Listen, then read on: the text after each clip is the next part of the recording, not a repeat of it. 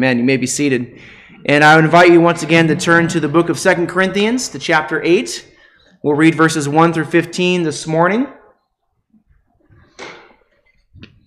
And as you turn to Second Corinthians 8, our text this morning is an application of the biblical idea that generosity is powerful and transformative. Uh, generosity softens hearts it ignites care and compassion. It opens the doors of relationships, even, Scripture teaches us, helping to turn enemies into friends. Because generosity means giving someone more than what was expected or than what they deserved. Which is why in the Bible, and you're going to hear this explicitly in our passage this morning, generosity is thought of as a form of God's grace. And the Bible thinks of generosity this way because it's an attribute of God Himself. Generosity describes God's character and it describes the way He treats us. God is generous with us. God is generous with the sun and the rain and the bounties of the earth. He gives them to the just and the unjust alike, as Jesus says in the Sermon on the Mount. God is generous with His time because He always pays attention to us. He is generous with His presence he never leaves us or forsakes us.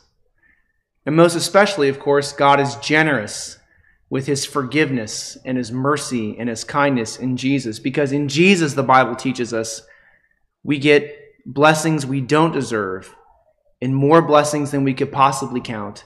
Because Jesus receives all the rewards of heaven and then gives all of them to us through faith in him. See, God's generosity is a form of his grace. It describes the, the lavishness of God's gift giving love.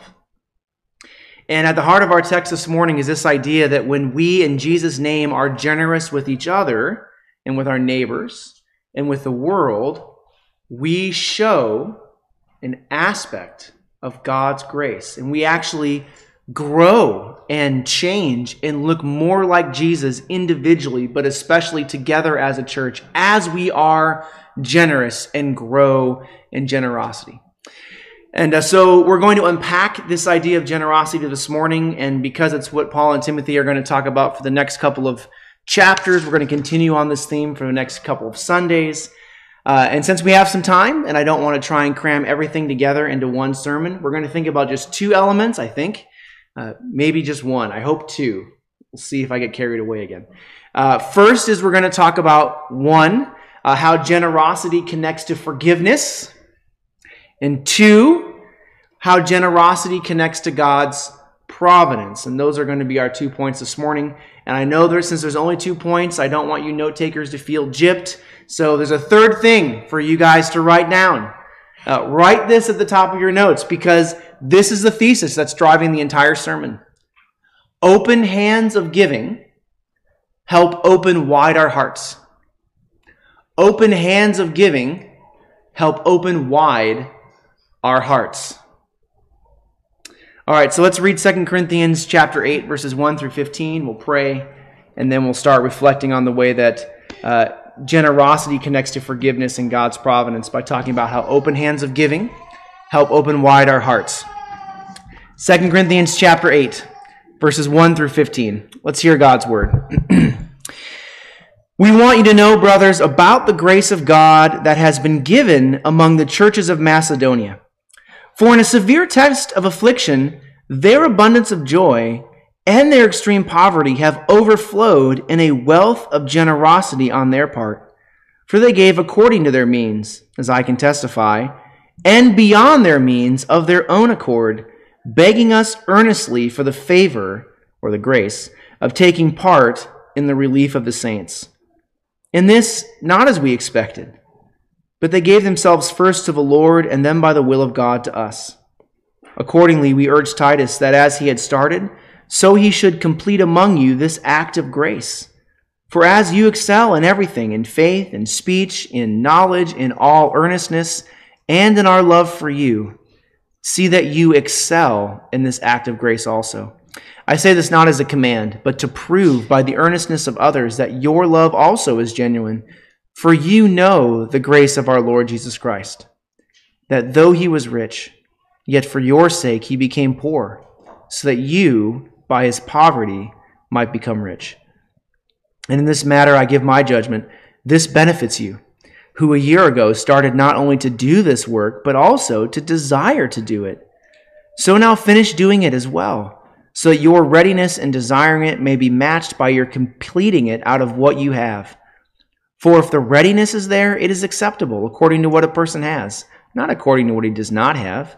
For I do not mean that others should be eased and you burdened, but that as a matter of fairness, your abundance at the present time should supply their need, so that their abundance may supply your need, that there may be fairness.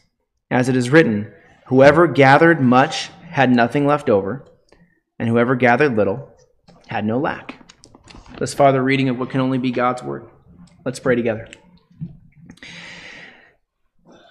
Father, as we hear about um, the power and the call to be generous, uh, Lord, we pray uh, that you would use your Spirit, who alone can make your word effective in our lives, to produce in us hearts that are generous and open, so that we might receive and express the grace which we have received from our Lord Jesus Christ. Father, we know that uh, in order for your word to have this effect, we need your spirit to give us minds to understand, ears to hear, and hearts to believe your word. Father, may the words of my mouth as your preacher and the meditation of our hearts as those who are all called to hear and respond to your word, may they all be pleasing now in your sight. We ask this in Jesus' name. Amen. so, the first thing I want to think about with you this morning is how generosity connects to forgiveness. And here's why. Uh, we've spent the last couple of months reflecting on all these powerful things Paul and Timothy have been uh, saying about how to forgive repentant sinners, how to see each other through the gospel's promises, and how to treat everyone like someone who God wants to befriend or who actually is God's friend. That's all chapters 1 through 7. There's only 12 chapters in 2 Corinthians. Paul is going to talk about generosity and giving in chapters 8 and 9. And then in chapters 10 through 12, Paul will basically return to the ideas of relationship and community. So 10 out of the 12 chapters deal with forgiveness, hospitality, and community, relationship stuff. So that raises an interesting question of why does Paul spend two chapters talking about generosity? And then why does he put it where he does in the letter? Why put it between all of this stuff about relationships and forgiveness and then leadership later on? Because if you read a lot of commentators and pastors, as I've done, you'll get the sense that Paul talks about generosity uh, just because it's something he needs to discuss. It's important, it needs to get in there, but it's really kind of just unrelated to the larger point. And because it's so often viewed as unconnected to the larger themes of the book, some commentators will say that Paul could have talked about it anywhere in the letter. Some of them will even say that Paul should have put it somewhere else in the letter. Uh, one person even suggested that Paul probably wanted to save on paper, which was super expensive in the ancient world. And so rather than write another letter, he just crammed this one in rather inelegantly to this section of the, of the Bible. Uh, unsurprisingly to all of you, I disagree with all of that. I don't think it's unconnected. I don't think it's misplaced. I think it's 100% intentional. And I don't think that just because I'm committed, though I am, to the inspiration of God's word. I also think that it's intentional because of the way that God connects forgiveness and generosity and kindness and holiness and all the other sort of godlike attributes and Christian attributes in the Bible. So I'm betting that most of us know that when Jesus was asked what the greatest commandment was, like, teacher, what is the great commandment? He responded by saying, You shall love the Lord your God with all your heart, with all your soul, with all your mind, with all your strength, and you shall love your neighbor as yourself. On all these, the law and the prophets depend hang, rely, are built on. Your translations all say different things. They're all fine. It's all the same point, right? The Bible's built around those two commandments. Jesus took both summaries from the Old Testament. So God calls us to love our neighbors and ourselves in Leviticus. The book that everyone complains about reading is the book that Jesus says has the thing that the Bible's built around. and so go home and read Leviticus, is what I'm telling you right now. Do it. Uh, Leviticus 19. Listen to this Leviticus 19 17. This is what God says to Israel. He says, You shall not hate your brother in your heart, but you shall reason frankly with your neighbor, lest you incur sin because of him. You shall not take vengeance or bear a grudge against the sons of your own people, but you shall love your neighbor as yourself. I am the Lord. This command to love your neighbor as yourself is defined as treating others the way that the Lord has treated you, not with bitterness and grudge bearing, which are the issues that Paul was talking about earlier in the later uh, letter, right? But with forgiveness and compassion. To treat one another with calls to repentance and with words and actions of mercy and love. So, according to the Bible and to Jesus, who used this command as part of his summary of the entirety of Christian life, you cannot love your neighbor as yourself if you refuse to show forgiveness and compassion. Now, I know you're thinking, but what does that have to do with generosity? Well, like most, if not all commentators, I think God's command to love your neighbor as yourself in Leviticus doesn't simply apply to this particular verse on forgiveness, but to the entire section that comes before it. And so listen to how this section starts. This is chapter 19, verses 9 through 10. When you reap the harvest of your land, you shall not reap your field right up to its edge, neither shall you gather the gleanings after your harvest, and you shall not strip your vineyard bare, neither shall you gather the fallen grapes of your vineyard. You shall leave them for the poor and the sojourner I am the Lord your God. This section on neighbor love begins with a command on how to practice generosity to the poor and to the needy in ancient Israel. Generosity is a part of neighbor love, and it's explicitly connected to forgiveness in this section in Leviticus 19. There's another interesting connection in the Bible, too. We heard Paul say earlier in 2 Corinthians, open wide your hearts, right? We heard Paul say that their hearts were open wide toward the Corinthians, and that they should open them wide back in return. Paul was writing to a group that was steeped in the Old Testament, uh, and that would have been, and maybe to some degree, I think probably to some degree still was, deeply connected to the synagogue worship of their day. And part of that ancient synagogue worship would have been reading from the Torah, the first five books of the Bible, at least weekly, probably more frequently. Meaning that the phrase, open wide your hearts, would have stood out. Because except for one word, it comes from Deuteronomy, which is the book that Christ took the greatest commandment from. You shall love the Lord your God with all your heart, with all your soul, with all your mind, with all your strength. We heard this verse in our meditation verse this morning in Deuteronomy 15:11. God calls on his people to be generous and forgiving and kind to the poor and to the needy by opening wide your hand. That is not a common phrase in the Old Testament. And I think Paul took that phrase and changed it slightly because he wanted them to connect wide open hearts with wide open hands. He wanted them to connect his words in this letter about, the for, about forgiveness and love with God's words in the Old Testament about generosity and love. The same way we would do, or if we were having a, a conflict in the church, we're not, I don't think, but if we were, I could come and I could say, I have a dream that one day we will be at peace. And you all know what I'm referencing, right? I have a dream references Martin Luther King's famous speech in the Capitol. Open wide your hands is that same kind of thing. It's that uncommon and that powerfully re- referenced in Scripture that they would recognize it.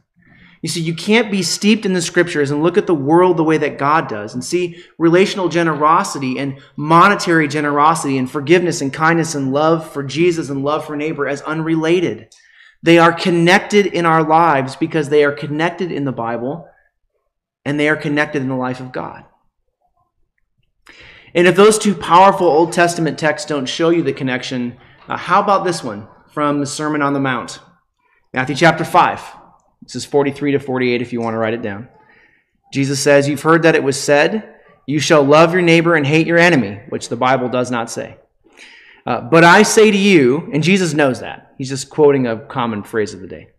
But I say to you, love your enemies and pray for those who persecute you so that you may be sons of your Father who is in heaven. And to be sons of your Father in the Bible means to be like your Father. It's a an Old Testament, ancient, ancient Hebrew way of talking about how you're like someone. So that you may be sons of your Father who is in heaven. For he makes his sun rise on the evil and the good. He sends rain on the just and on the unjust. For if you love those who love you, what reward do you have? Do not even tax collectors do the same? And if you greet only your brothers, what more are you doing than others? Do not even Gentiles do the same? You therefore must be perfect, as your heavenly Father is perfect. Jesus here explicitly calls us to mirror God's generosity in our lives. We are called to be generous to everyone with our love and with our prayers and forgiveness because God is generous to everyone, even with his enemies, sending the sun and the rain on the just and the unjust. And then we're told, You therefore must be perfect as your heavenly Father is perfect, which maybe there means instead of moral perfection, completeness. You therefore must be complete or whole or united in the way that you live with your enemies and how you live with those who are around you. Uh, so I point all this out to say forgiveness and generosity are connected in your life because they are clearly connected in God's life. And I think we're given these commands because God knows that one way to grow in being a forgiving Christian, which is his entire point up to this point in Second Corinthians, is to grow in being a generous Christian. As we practice giving people more than they expect and more than they deserve in Jesus' name, we will grow in our ability to give them the forgiveness and hospitality and love that they do not deserve, and to give them the forgiveness and love in greater measure than they would ever have dreamed of expecting from us. And to connect this explicitly to our passage this morning, Paul connects the forgiveness of God, which he calls grace, you heard that, with the generosity of God, which he also calls grace in the way that the churches of Macedonia uh, responded to the needs of their neighbors. So he says in verses 1 through 5 We want you to know, brothers, about the grace of God that has been given among the churches of Macedonia. This is verse 1. For in a severe test of affliction, their abundance of joy and their extreme poverty have overflowed in a wealth of generosity on their part. For they gave according to their means, as I can testify, and beyond their means of their own accord, begging us earnestly for the favor. And a lot of you will have footnotes in your Bible that show it's the same word for grace there, that's throughout the passage, of taking part of the relief in the relief of the saints. And this not as we expected, but they gave themselves first to the Lord and then by the will of God to us. And the point here is clearly that the Macedonian churches, which were the churches of Ephesus and Philippi, they took the generous grace of God and its abundant forgiveness and life, and they turned it into generosity towards others. And just to point this out, because I think it's so powerful, their response of generosity was so profound that it surprised Paul and Timothy and not just surprise them in the amount that was given, but in the depth of love for Jesus and for the church that produced it and that was grown by that generosity. And the impact of their response to God's generosity was so great. It had it so struck the apostles' hearts that they wanted the Corinthians to share in its profound impact too. Which is why Paul goes on to say in verses 6 through 9, and I'll read those again. Accordingly, we urged Titus, and we're going to talk about Titus in Sunday school today, kids. We urged Titus that as he had started, so he should complete among you this act of grace. But as you excel in everything, in faith and speech and knowledge and all earnestness, and in our love for you, see that you excel in this act of grace also. I say this not as a command, but to prove by the earnestness of others that your love is also genuine.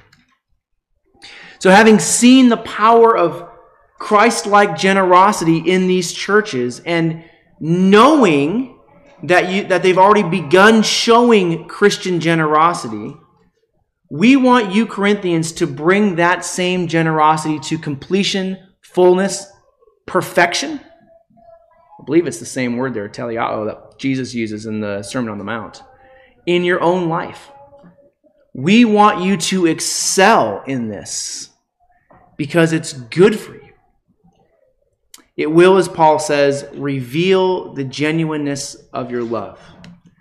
And by the way, just to show another connection between forgiveness and generosity in this letter, if that call to show genuine love sounds familiar, it's because earlier on in chapter 6, Paul called the Corinthians to show that their love was genuine by opening their hearts wide in forgiveness and hospitality. Paul is explicitly connecting these things together in this letter. Open wide your hearts to them. Open wide your hands to them. By doing these things together, you will grow and mature. And of course, he's connecting them because generosity and forgiveness and love are connected in our, love, our lives through Christ. Verse 9 For you know the grace of our Lord Jesus Christ, that though he was rich, yet for your sake he became poor so that you, by his poverty, might become rich. Rich in what way? Well, certainly the Corinthians were wealthier than the Philippians and the Ephesians. You can see that. But that's also clearly not the point, right? The point is clearly rich in forgiveness, rich in hospitality, rich in love and in fellowship, rich with the presence of God, with the comfort of God because of the depths Jesus was willing to go in order to be abundantly generous with us. And so I say all that to say this uh, my friends, if you want to become better, more full forgivers, then growing as more generous givers will help you. Our lives are not sealed rooms, are they? It is a whole thing. We are like a plant, a vine, a tree, a crop, right? That's these are the ways that God refers to us in scripture. We uh, as we grow in one area spiritually, that growth will spill over into other areas. If you are struggling with forgiveness in one place, growing in generosity in another place will help you grow in forgiveness there too. Because as I said at the beginning, wide open hands helps create wide open hearts.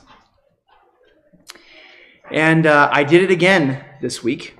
Uh, I preached the first point too long, and uh, we are not going to be able to do all the second point uh, with the time that remains well. Uh, so uh, next week, the first point is going to be super short, so I won't do this again. We're not going to get stuck in a rut. But since we have a little bit of time, let me end with a biblical example of how generosity helps forgiveness.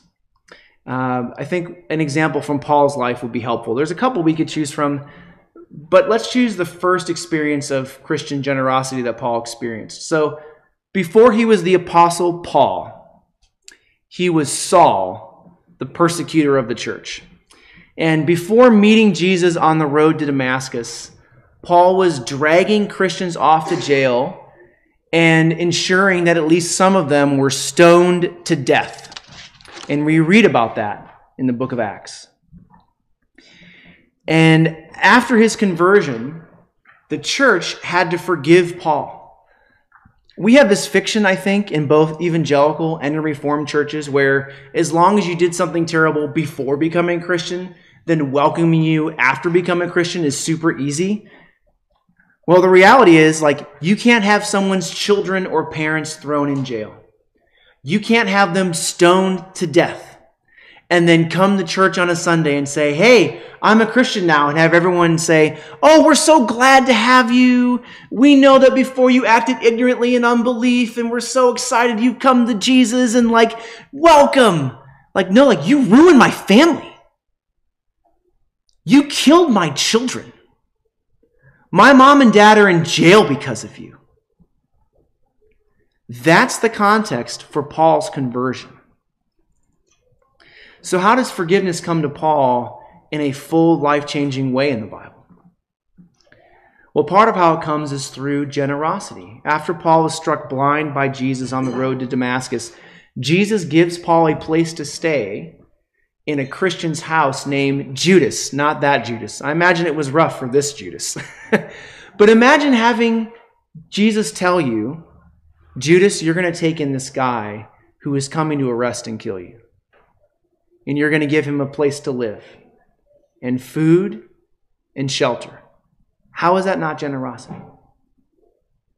He brings him into the house of Judas, and then he has a Christian named Ananias go to Paul, and I think generously call him brother.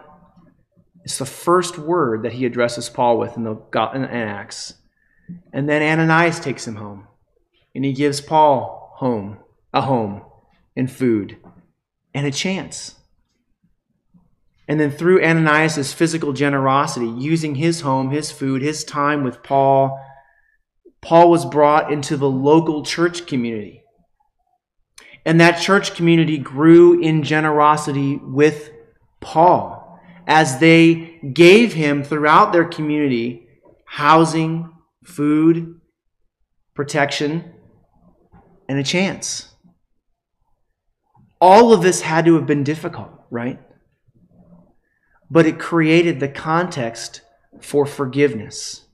I think we misread the gospel if we think, the, the, not the gospel, the book of Acts, if we think that when Paul came in, everything was just super great. There had to have been struggle. That struggle was overcome by showing this man who was their enemy generous love.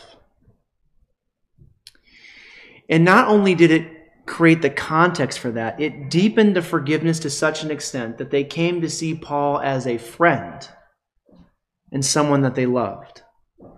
So much so that when Paul left Damascus, uh, where all this, the Damascus area, where all of this took place, and then finally met with the church in Jerusalem, where he had begun the persecution and the executions, these Christians vouched for him and helped those who suffered because of him welcome him to inviting the church in Jerusalem into showing Paul the same generosity that Jesus himself had invited them into when he first called Paul on the road to Damascus. And I know if you go and read the story in Acts, you're not going to see the word generosity used, but it's like clearly there. Like, how else do you describe that kind of love other than generosity? And I can't help but think that Paul had this in mind when he's writing these brothers and sisters who needed to show forgiveness to one another. Right? How can Paul not think about his own need for public forgiveness and how blessed he was by the generosity of God's people and how powerfully God used their generosity to transform him and grow their forgiveness in their own hearts over the weeks and months and years that they lived together. How could he not think of the power of the Damascus Christians inviting the Jerusalem Christians to join them in showing Jesus' generosity towards Paul? Mean, is this not is it would this not exactly be exactly why Paul would invite the Corinthians to join him in forgiving this brother who sinned against them earlier in the letter and inviting the Corinthians to join the Philippians and the Ephesians in being generous with their brothers and sisters with their money and their time. Like I think it has to be. This is not theoretical for Paul, it's not theoretical for Jesus. This is real. Real impacts on real people. And he wants the same thing for these Christians who he loves. He wants these things connected in their lives as it was connected in his life by Jesus himself. So let's close let's close with this. I hope we all know and believe that we are what we are because of God's generosity to us. We do not have what we have, either physically, monetarily, spiritually, biologically, because we got it of our own strength. They are all gifts from Jesus. Because of his gifts of life, his gifts of creation, the gift of salvation in Christ, which came at such a cost to him, we are rich and welcomed and loved beyond all capacity to measure it. How do you measure the gift of your physical life? How do you measure the blessing of the babies and the children and the grandchildren next? How do you do that? It's a gift, it's a grace. How do you measure the power of forgiveness? Which brings you to how do you do that? It is beyond measure. We are what we are because of God's grace to us, because of God's generosity to us. And the call that we have received from Jesus to give generosity to others is so that they can taste just a little bit more powerfully and clearly the goodness of the Lord who has blessed them too and experience the depth of his kindness and join us in living with Christ by faith in joyful generosity. And let's be honest. We're living in a time when neighbor love is not exactly at a high point. Where wounds and hurt, whether real or perceived, are growing, and so is anger and resentment and bitterness and here at Grace, we have a choice in our communities, just like the Corinthians did, of how we are going to respond when we hurt others or when we are hurt by them. We can respond with bitterness and anger, and even, I pray never, with violence. All the things Jesus tells his people not to respond with. Or we can obey God's command and respond like Jesus by meeting sin with an increase of generosity, by superabounding in love through His grace over the sins that we are that are inflicted upon us. My friends, let's choose generosity. Let's choose superabounding love. Let's choose to follow Christ by trust in Him, by reliance on His grace, because God uses his generosity to open our hearts and to open the hearts of our neighbors. Because as he says in Romans, in my second favorite verse, it's the kindness of the Lord that leads us to repentance. You could almost rephrase that it's the generosity of Jesus that brings us into life. Amen? Let's pray together.